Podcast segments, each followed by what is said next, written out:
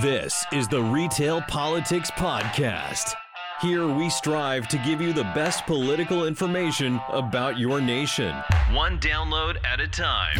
Here's your host, former congressional correspondent and award winning reporter, Jerry Shields. Thank you for spending another 30 minutes of your precious time with us as we do a special Veterans Day edition and want to thank all those veterans who served in our military over the years. And today we will talk about the politics of the Veterans Administration. And our guest is Tim Kelly, recently retired as customer service coordinator for the Philadelphia VA and a good old childhood friend of mine. Welcome, Tim. Thank you, Jerry. I appreciate um, you having me on the show today. I look forward to the opportunity to talk about the VA healthcare system and some of the other things about the VA. Yes. So depending on who you talk to, you know, I have a Marine friend. He says, I ain't going there. And I got an Air Force guy. Ah, it's wonderful. I was just talking to a guy. He just thinks it's great. And, um, you know, you've done 21 years of service um, with the agency. And, and how do you see the healthcare right now? So that's a great question and really a complex one at the same time. Um, so, just some a little bit of background about the VA. Uh, the Veterans Health Administration is the largest integrated health system in America. Wow. Uh, they have 1,300 facilities, 171 medical centers, and 1,100 what what's known as community-based outpatient clinics. They're the outpatient clinics. We have wow. four of them up here in Philadelphia, and the VA serves over nine million enrolled veterans each year. Wow, so, I didn't know that so that question about how do we see things with the VA, that's a broad question. It goes across the country. Of course, I could talk a little bit about what's happened for me in Philadelphia, and I'll, I'll do that in a second. But just as the background, that it's a pretty large undertaking to provide this kind of care for this many people. So, uh, in a word, I would say the care provided at my medical center where I work, it's called the Corporal Michael J. Crescenz Medical Center, and that's named after a Congressional uh, Medal of Honor recipient, Michael J. mm hmm who gave mm-hmm. his life in Vietnam. Um, wow. So, in a word, I would say that the care we provide is outstanding. Mm-hmm. Um, and I'll explain that a little bit why. So, the Philadelphia VA, uh, Corporal Michael J. Crescenz Medical Center, has an academic affiliation with the University of Pennsylvania. Mm-hmm. So, that means we're a teaching hospital. Most of our primary care providers, specialty care providers, surgeons, and psychiatrists have been trained at Penn, and they provide services both at the University of Pennsylvania Hospital as well as the VA Medical Center. So I've heard that a lot about veterans saying, uh, we don't get good care down there, and we do. We provide excellent care. Mm-hmm. We could do a better job, certainly in Philadelphia, but I think across the country, and I'll talk a little bit more about that later on. Um, what we don't always do well is what they call healing environments and, and, and healing relationships for example, I can get real good care, but if I call and nobody answers the phone, I'm not going to remember to care. I'm going to remember that nobody answered the phone when I yes, have a question. Yes, so, yes, yes. Um, now, of course, the country, um, I, I can tell you the VA spends a lot of time and energy and effort trying to monitor this exact question about how well the VA delivers services to veterans. Mm-hmm. They have lots mm-hmm. of metrics that they follow. And one of the more recent things that they've developed is called a trust score. And this is a question that gets sent out when they send out electronic surveys. It's one question that's asked of every time they send a survey. It basically says, How would you rate your facility? Mm-hmm. So in Philadelphia, it'd say, Do you trust the VA, the Corporal Michael J. Crescenz Medical Center, uh, to deliver the services on a scale of one to 10? How would you rate that? Um, and so I think overall the scores have been in the 90s. I know in mm-hmm. Philadelphia mm-hmm. it's it's hovered 92, 93, 94 of a trust score, which is pretty important. So that tells us that, yes, indeed, if it wasn't uh, delivered well, if we weren't doing good things, we would hear about it from our veterans. Um, and the other part of it is that, again, the VA spends time, money, and effort doing this. And the there's monthly calls between the medical center directors and what's known as the VISN Integrated System Network directors, mm-hmm. uh, the VISN directors, and they all talk about these scores. They talk about areas of improvement, and the medical center directors are responsible to identify those areas, and then come up with a plan on this is how we'll improve it. So, um, again, Philadelphia, I think we do a real good job nationally across the board. I think overall it's really good care, but there's nuances to that. People throughout the country don't always answer the phone, or they're not always as polite as they could be, in those kind of things. So. Right. And that, that, seems to be the case. I mean, if you go to Texas or, you know, it seems to be the VA facility itself that is you know, I guess questioned or, or you know, I I talked to a an Air Force guy this week, and he was saying, you know, that the care in Texas was much different than the care in Florida. Why isn't it uniform? And then you're talking, you know, you said it's a gigantic facility and a mm-hmm. gigantic network. Why wouldn't it be more uniform? You think? I think they work hard to try to do uniformity in delivery of services. And because the VA is famous for saying one VA is one VA, and it's really not. Um, there's a, clearly a difference uh, between, for example, in this area, coming to Philadelphia and coming into, into our facility. It's a landlocked area in the middle of Center City, you know, in Philadelphia. Sure, sure. You go to Lebanon, it looks like you're at a college campus. Right. And so they they ask veterans to rate the services, and uh, my belief is that when I get a survey and I've been up in Lebanon, I remember the sprawling hills and how right. nice it was and right. how clean it right. was. And I'm more likely to say, yes, it was really good. Yeah. Yeah. I get to Philadelphia, parking's an area. So, and that is right, like parking's yeah. an issue. It, it's difficult, but that's what folks tend to remember. Yeah. Again, I'm saying all this stuff has nothing to do with the care, right? Right, right. So I think the care is really good care. I think they try to standardize as best they can. But I think what you're hearing, or what you're, what in my experience, what you're talking about is the differences in those kind of nuances, which are important for a customer. Sure. Yeah, and this guy was saying it also kind of depends on what branch of the military is operating the facility. So you he says you're going to get different uh, care at an army facility than you may get at an air force facility. Uh, what's that about? So now you're talking about completely different animals. If it's an air force facility, mm-hmm. that's going to be an air force hospital. I see. The VA is not the VA is the VA, so that's right. for the veterans. Typically, that would mean that the person was uh, being treated at, on active duty. Right. And so that's like you can go to a hospital in Texas uh, or Oregon or Indiana, and they're hospitals, right? Um, right. So, but they're so that would be a military hospital, different from a VA medical center in terms of coming in, you were, and it's pardon the pun, on the front lines. You you were dealing people with what you know, people walking into the mm-hmm. door. What is the chief ailment that the Veterans Administration is seeing right now? You you're talking about the physical ailment, like the medical yeah. things. Okay, medical, so yeah. so I thought about that question. Um, and so again, that's a complex, uh, a very good question, a fair question, and yet I think complex and challenging to answer. Um, so a lot of veterans have are being treated for medical and psychiatric issues mm-hmm. simultaneously. Mm-hmm. Um, so veterans experience like things like mental health issues, disorders, substance abuse uh, disorders, post traumatic stress, and traumatic brain injuries disproportionately to their civilian counterparts. Mm-hmm. Additionally, you have 18 to 22 Americans committing suicide every day. Yeah. Uh, and the veterans between the ages of 18 and 44 are the most at risk. Uh, in addition to those issues, homelessness has been a major concern for many veterans throughout the country.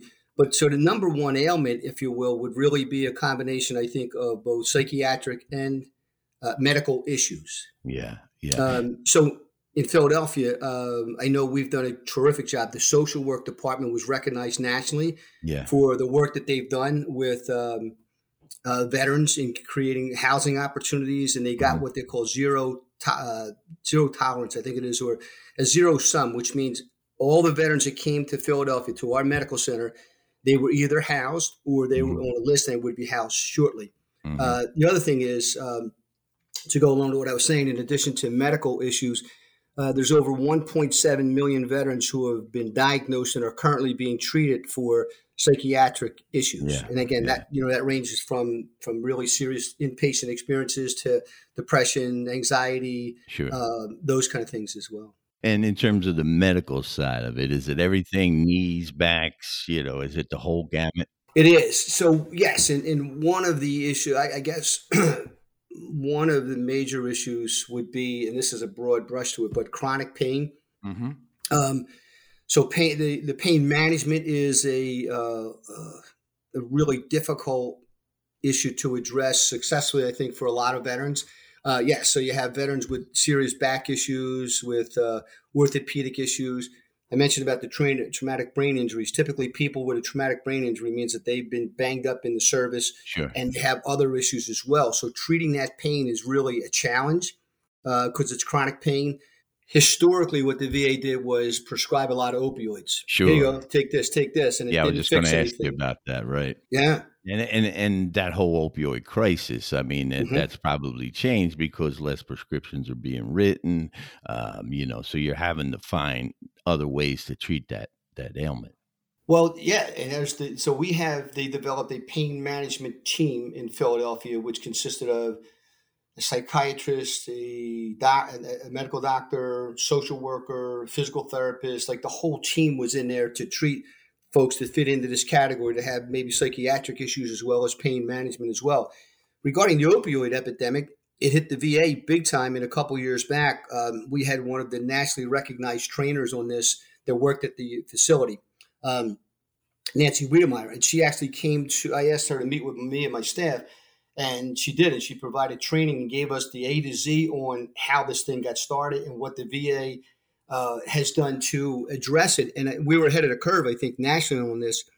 Uh, the VA has been because what they did is they went back and reviewed literally in, Philadelphia. They reviewed every prescription written for any opioid or any benzodiazepine. Hmm and they reviewed it. A committee reviewed this and said, should we give them more? Should we give them less? Should we cut it out? And any future prescription that was going to be written needed to be cleared by this group. So you've got a big decrease in people getting medications, and they came to our office and the patient advocate office regularly saying they're not giving me my medication, and, and, and I need it, I need it, I need it. And so, because of the education that Nancy gave us, we were able to explain to them the same way it was explained to us that opioids really just you take a lot of opioids and you don't care about your shoulder. Your shoulder's right. not fixed. It's not any better. Mm-hmm. It didn't heal. Mm-hmm. You just had a lot of opioids in you. What are they doing now in in you know without the opioids and without mm-hmm. able to use them? What are what are what are the options? Well, so there are still opioids that are written prescriptions, but again, they're monitored really closely. Closely, and so the options that we provide now, and this is nationally as well, are alternative uh, ways of treating pain, of treating uh, illnesses, and that includes things like chiropractic care, mm-hmm. acupuncture, uh, mm-hmm. yoga, uh, relaxation exercises, um, things along those ways that are not. They were scorned before. People sort of scoffed at. That's not really a, the mm-hmm. thing, mm-hmm. and it is. It, it, it's a real uh, way of being able to treat people. Gives people options to do other things breathing exercises, for example, relaxation, yeah. mindfulness training. Yeah, like more holistic, holistic, yes. a holistic treatment. How are they accepting that though? I mean, you know, people, and we've we've seen it with the opioids. People say, "I need my opioids." You know, how yeah. are they accepting that change? The veterans themselves. So in Philadelphia, they've had great success with it. Um, in fact, the one guy comes to mind who stopped me in a hallway and told me his story. I had known him from before, from coming into our office and he came in a couple times in a wheelchair. He was really uh, significantly overweight, had a difficult time being able to walk and and even talk, and uh, typically looked like he was over medicated when he would come into our office. And when I saw him in the hallway, he stopped me. I didn't recognize him at first because he had probably lost about 80 pounds. Wow. He was walking fine. And he gave me his whole story about how for years he did all the medications, all the medications, all the, and then he got into this program with this Nancy Wiedemeyer um, they reduced his opioid medications. They, they I think they might have detoxed them. Mm-hmm. Uh, and then when he came out, they they gave him alternative options. They gave him a holistic approach, and he took advantage of that. And he said he was he lost uh, the weight just by doing yoga. Mm-hmm. He did some other exercises, but he I, I think he might have done acupuncture for some of the pain mm-hmm. issues initially. Yeah. But once the other things start to kick in, he lost the weight. He was feeling better. He wasn't using opioids, you wasn't using any any illegal drugs or alcohol, feeling mm-hmm. better, and mm-hmm. you, I, I, saw a changed person right in front of me. Now that's one example, but it, you know, there's good success in Philly as well. So you were with the agency for 21 years, mm-hmm. and uh, how have you seen it change since the time you came in? Another great question because there's been a lot of changes over the years, but I, I would think that one of the things that I think um, sticks out for me is the ability for the VA, the big VA, central office, to listen to the veteran. Um, which sounds, I mean, it might sound silly, but as the customer service coordinator, our job was to take these complaints, issues, and concerns, and uh, we track them and we send our data in, and uh, they go up the chain of command to central office. Uh, and so veterans would complain about things like access to care. I can't get an appointment when I need it. Right. Nobody's there Uh, they don't answer the phone. And one of the things that they talked about, this is what I alluded to earlier, was and when I do get through on the phone, these people are mean to me. They're, they're not nice to me. Right. So the most the, the previous uh, secretary uh, made customer service the number one priority. Mm-hmm. So that became the marching orders throughout the country to say we need to treat our veterans with dignity and respect. We have to pay a lot. We have to pay attention to that. We have to be aware that that doesn't always happen. So our office was tasked with providing training for customer service training throughout the facility and teaching people about the importance of saying yes and no, being treating veterans and each other as well, treating everybody with dignity and respect. So I think that was one of the improvements. But I do think that they listened. Um, so the access to care nationally, one of the things that came out of that, the, the feedback, if you will, from the veterans, was that President Obama instituted what was known as the Choice Program. And there was some complications with that, some challenges, but essentially what it did do was it gave veterans the opportunity to get care in the community right away.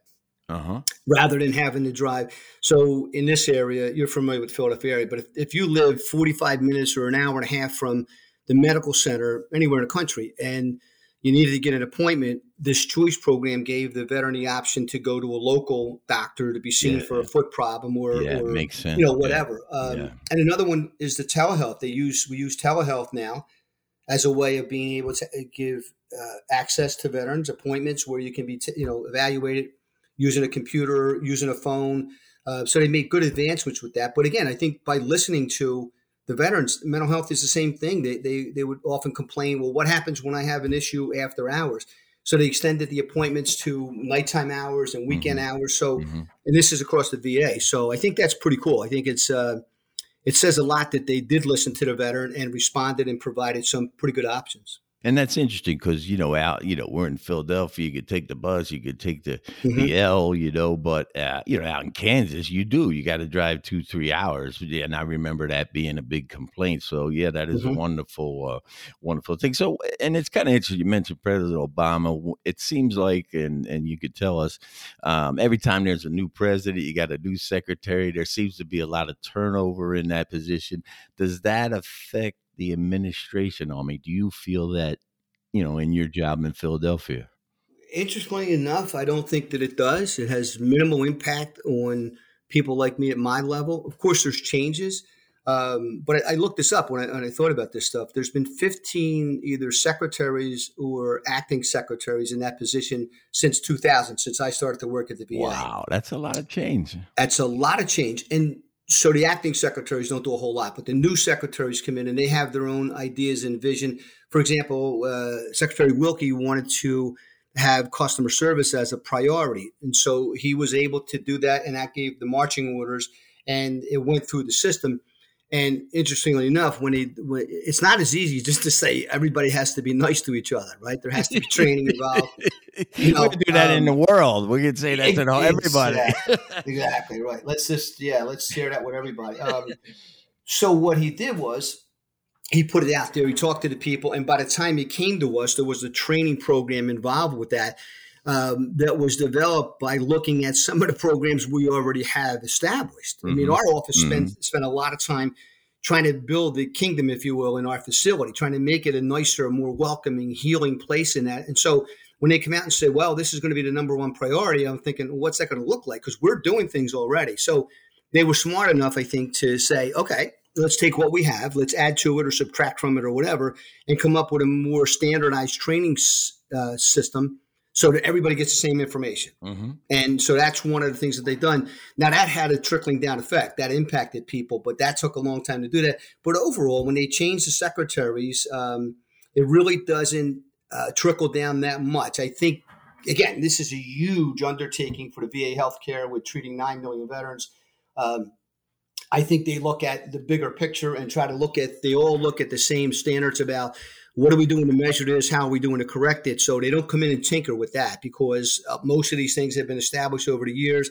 And there is an evolution. There's a way that we progress where we're using metrics, I think, in a better way throughout the system. Um, so I don't think anybody's going to come in and, and, say, no, no, no, let's not do that. I got a better idea. I haven't seen that happen because I think that would trickle down and that could have, I think, some drastic uh, impact on, on frontline people.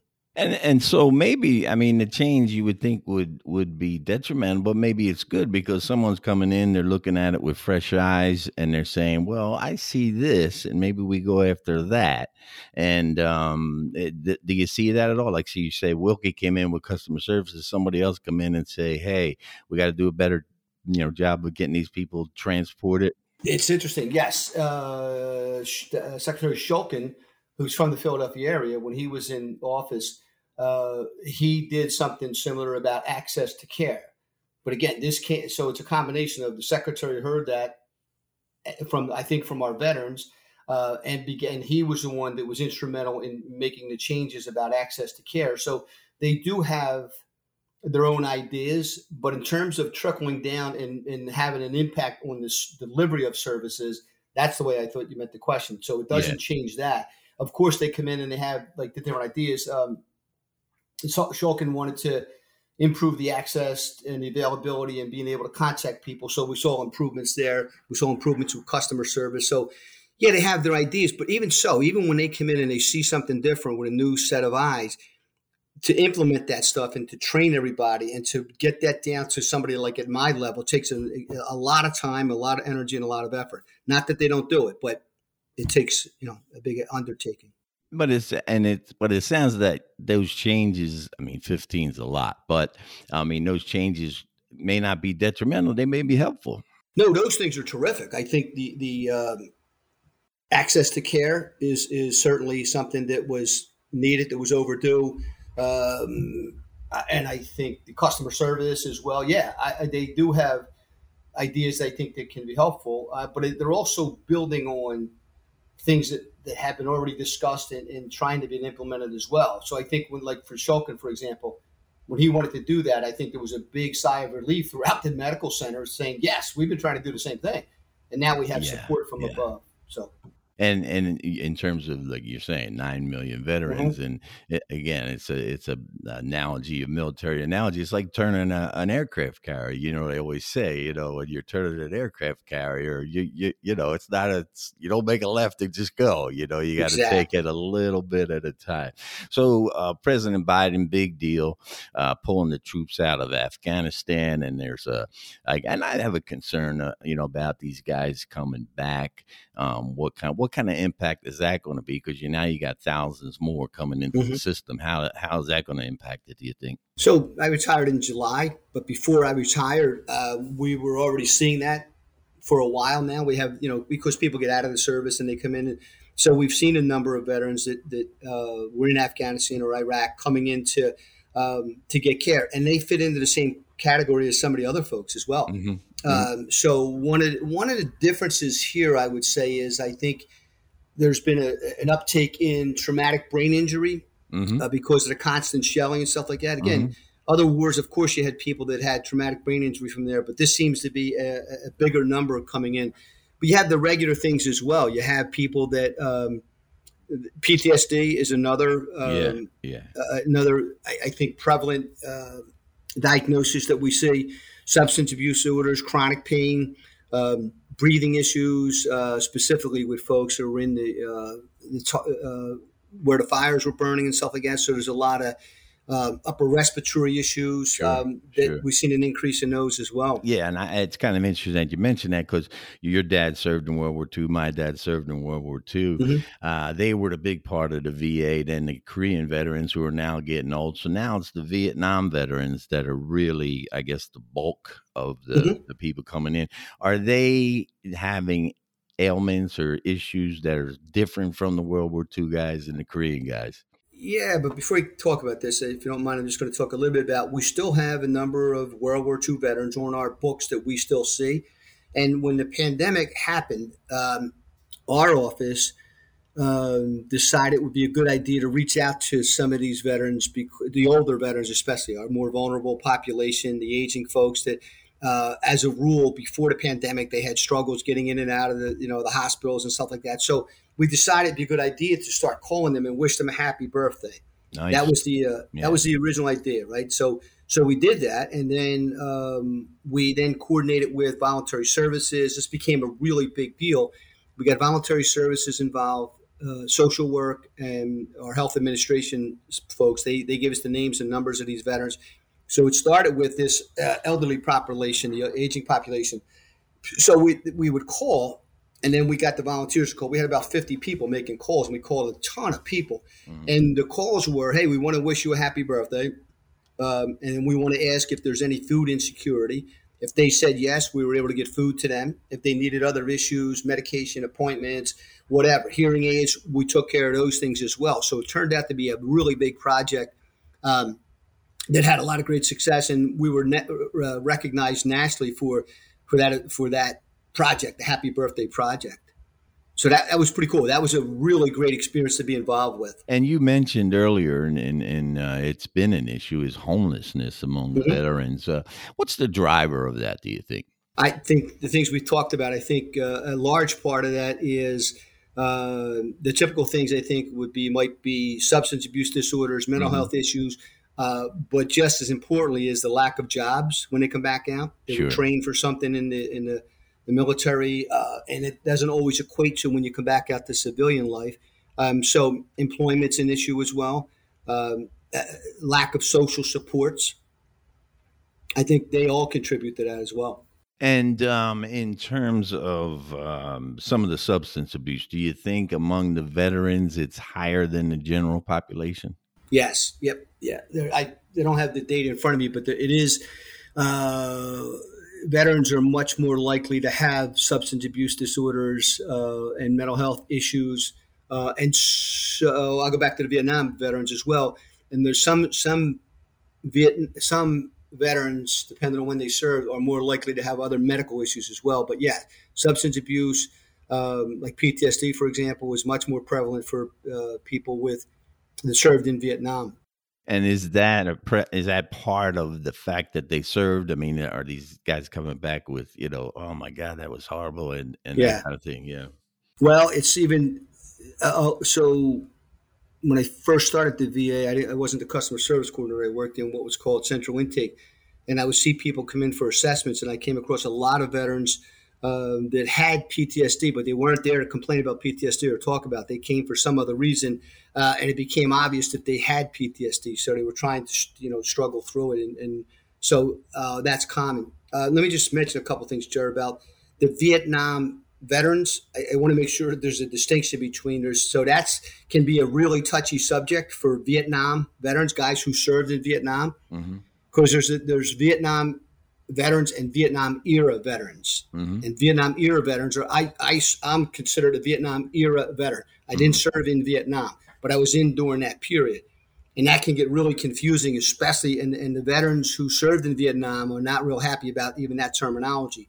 Um, so the ones who did serve in, in Vietnam, that served in combat, um, their issues seem to be related to things like Agent Orange and a whole host of problems that come with that cancer, diabetes, neuropathy, chronic pain, um, hearing issues. I mean, there's a whole host of those things that continue to be rolled out um, and identified. Uh, and the Vietnam era veterans, I mentioned the PTSD, they that's the group that actually got PTSD recognized as a legitimate psychiatric diagnosis. Mm-hmm.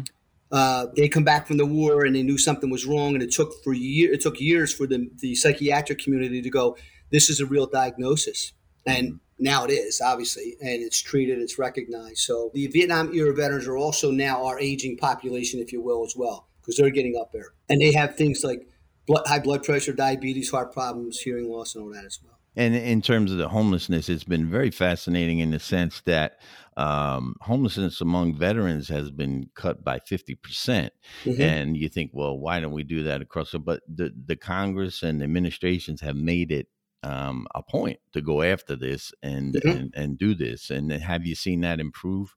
Uh, I did. I, so I don't know the numbers uh, nationally, but I know that it has been reduced. That's my understanding, 50%. And again, in Philadelphia, they've done a tremendous job. They started with things like, and I was involved with this for, to, to some degree about housing first, where they would place people in housing, in apartments or houses or whatever first, and then build the services around them. And that's a that's a different concept because you have people. I remember these these are people that were that we moved the guy in in an hour. We come back in two hours and everything was sold. He moved everything right out the back door and sold it. You know, I oh mean, my, because yeah. The guy had he was psychotic. He wasn't sure, on any medication. Sure, he was using sure. drugs. He's like he sold a refrigerator, yeah. uh, a stove, like so. But eventually, that was able to get addressed, and, and I think that became a national uh, uh initiative as well. The housing first, where you go, yes, let's give them housing, and then they're no longer homeless, and then we can help build the services about the social supports, the employment, you know, the psychiatric care, the medical care, those kind of things. And that's interesting. I mean, you're a psychologist, and and that was your training, and and that, mm-hmm. and and it's interesting when you mention that because. Um, there's always that discussion in the general population. Do you treat the drug treatment first, or do you get them the job and the housing and then go after the drug treatment? And um, it sounds like the success with the veterans was to get them the basic services 1st and mm-hmm. then address their issue. Mm-hmm. Yeah, housing. Put them in a house and feed them. And then when you have that, again, you can, if somebody's hungry, you know this as well. I mean, if somebody's hungry, you can tell them about AA or NA, and you can tell them about psychiatry and and counseling and all the one religion, but they're hungry. If you don't feed them, you're going to lose them. Yes, that's and, right. So same as housing. You know, you put them in a house, you got a better chance of working with them. Again, that takes an effort. That takes a concentrated effort and you need people that know what they're doing to be able to do that. And it takes a lot of resources. I mean, you could throw someone yes. in a treatment place for 30 days and, and say, all right, you're good. Uh, but they come out, they don't have a house, they don't have a job. And, and it does make sense to go the other way is get those basic things in place, the housing, the, the uh, jobs, the family connections. I remember, mm-hmm. you know, working with the prison system, uh, you know, there were three things that really made a difference for inmates that were coming out. And that was a house, a job, and a, and a loving, you know, contact, someone, a mm-hmm. family family member or a good friend mm-hmm. that will be able to uh, work with you. So you served uh, in the Navy, and um, you know I I've always kind of felt bad for veterans in the sense that you say, hey, I was in the, you know, I was in the military, and and everybody wants to hear like, oh, you were a hero, you went through the jungle, and it, it always struck me that even if you served on a ship, sunny, sunny California, when you signed up, you committed your life to, you know, the country. You were willing to give up your life for the country. Did you feel that? Um, and your family was, I mean, your dad was in World War II, your mm-hmm. sister was in the Navy. Did you feel that when you signed up, like, hey, I'm, I'm ready? That's a really interesting question. I, so, again, you said my dad was in the Navy, so was my my sister. A bunch of my uncles served. The Navy, most of them saw combat. My sister didn't; she served in, in worked in the Pentagon. So when I joined, I, I, in honesty, I was 19 and I was looking for a steady job with benefits. And so, because of my experience with my sister and my father, I knew something about the Navy. I had some, I think, realistic understanding of what that would be. And I signed up. And I don't think I got that part about my life on the line until I, I vividly remember, uh, and your question really stirs this for me. It, it, this memory of being in boot camp where we were actually sworn in, and I can remember the words and the words about saying, "Yes, I swear to defend this country against all." Um, uh, yeah, domestic all foreign, and, domestic, foreign, right? domestic, yes, yeah, yes. yeah, enemies, all enemies, domestic and foreign, and I remember when I, I had my hand up and I was swearing at being sworn in, and I remember like starting to shake a little bit, going, "Whoa!" Like I got that right. Nobody like, told me about this. this is like uh, I got to go back to Cedar and Huntington and shoot people. Like what the hell? that's that's uh, that's good. Um, so when you, if I say to you, "Hey, Tim Kelly, what do you, you know, what do you recommend for the VA? You know, you've been in 21 years. What would you like mm-hmm. to see done um, in terms of VA uh, care? Any anything that really stands out to you? There is. So, uh, and this is another question I really appreciate your asking. Um, so, the VA healthcare system is set up in a way that you get you get put into a priority system, one through eight, priority group. One being obviously the best. You get the most services. So it's not like all services are available to all veterans, right? Of uh-huh. course, it's the federal government, so uh-huh. there's lots of nuances to sure, it. So, sure. so in group five, six, seven, and eight, like for example, it's not they don't they they wouldn't be eligible for dental, they wouldn't be eligible for hearing aids, they wouldn't be eligible for vision thing. Like so, it's it's a little bit weird. So what I would love to see the VA do, uh, and I mentioned this to a couple people, and I'm not sure got run up the flagpole and they're going to change it. But what I would love to see is when veterans turn 70 mm-hmm. or pick an age, I'm 70, 72 or whatever. But in my mind, 70, they're going to have, at that point, you're probably having issues with hearing, vision, uh, dental, and stuff like that. I would like to see those services be made readily available for anybody who is a legitimate veteran so they could have access to those kind of services. I think that'd be a nice way of recognizing veterans, providing them with a service. I don't know that it would be that huge of an increase in the budget anywhere. I think it's something that could be done. Well, sir, I appreciate you coming on, and uh, sure. we could talk about this for a couple hours. Um, and I appreciate not only your service to the country, but your service to the VA. And and I think uh, every person you help, it ripples, and you don't see that. It helps their families, it helps their children, it helps their spouses. So uh, kudos to you for doing that and uh, for coming on and chat with us. Thank you so much. I appreciate it. This has been a pleasure. Yes. And we will be back next week with another thrilling edition of the Retail Politics Podcast. And to all our veterans out there, happy Veterans Day. Thank you for your service. Uh, you you you stand up for us, and uh, we appreciate it. And remember, read beyond the headlines. Have a great week. With the front row, award winning reporter Gerard Shields takes you into the vanishing world of print news to a time when stories were reported, not invented or twisted. Imagine you have press credentials in the front row with Shields throughout his decades long newspaper career, covering political corruption, scandal, and heroics during the critical events of our time. With dozens of Amazon five star reviews, Shields' latest work the Front Row is a passionate study of American journalism while delivering his own invaluable life lessons. The Front Row by Gerard Shields. Available now at Amazon.com.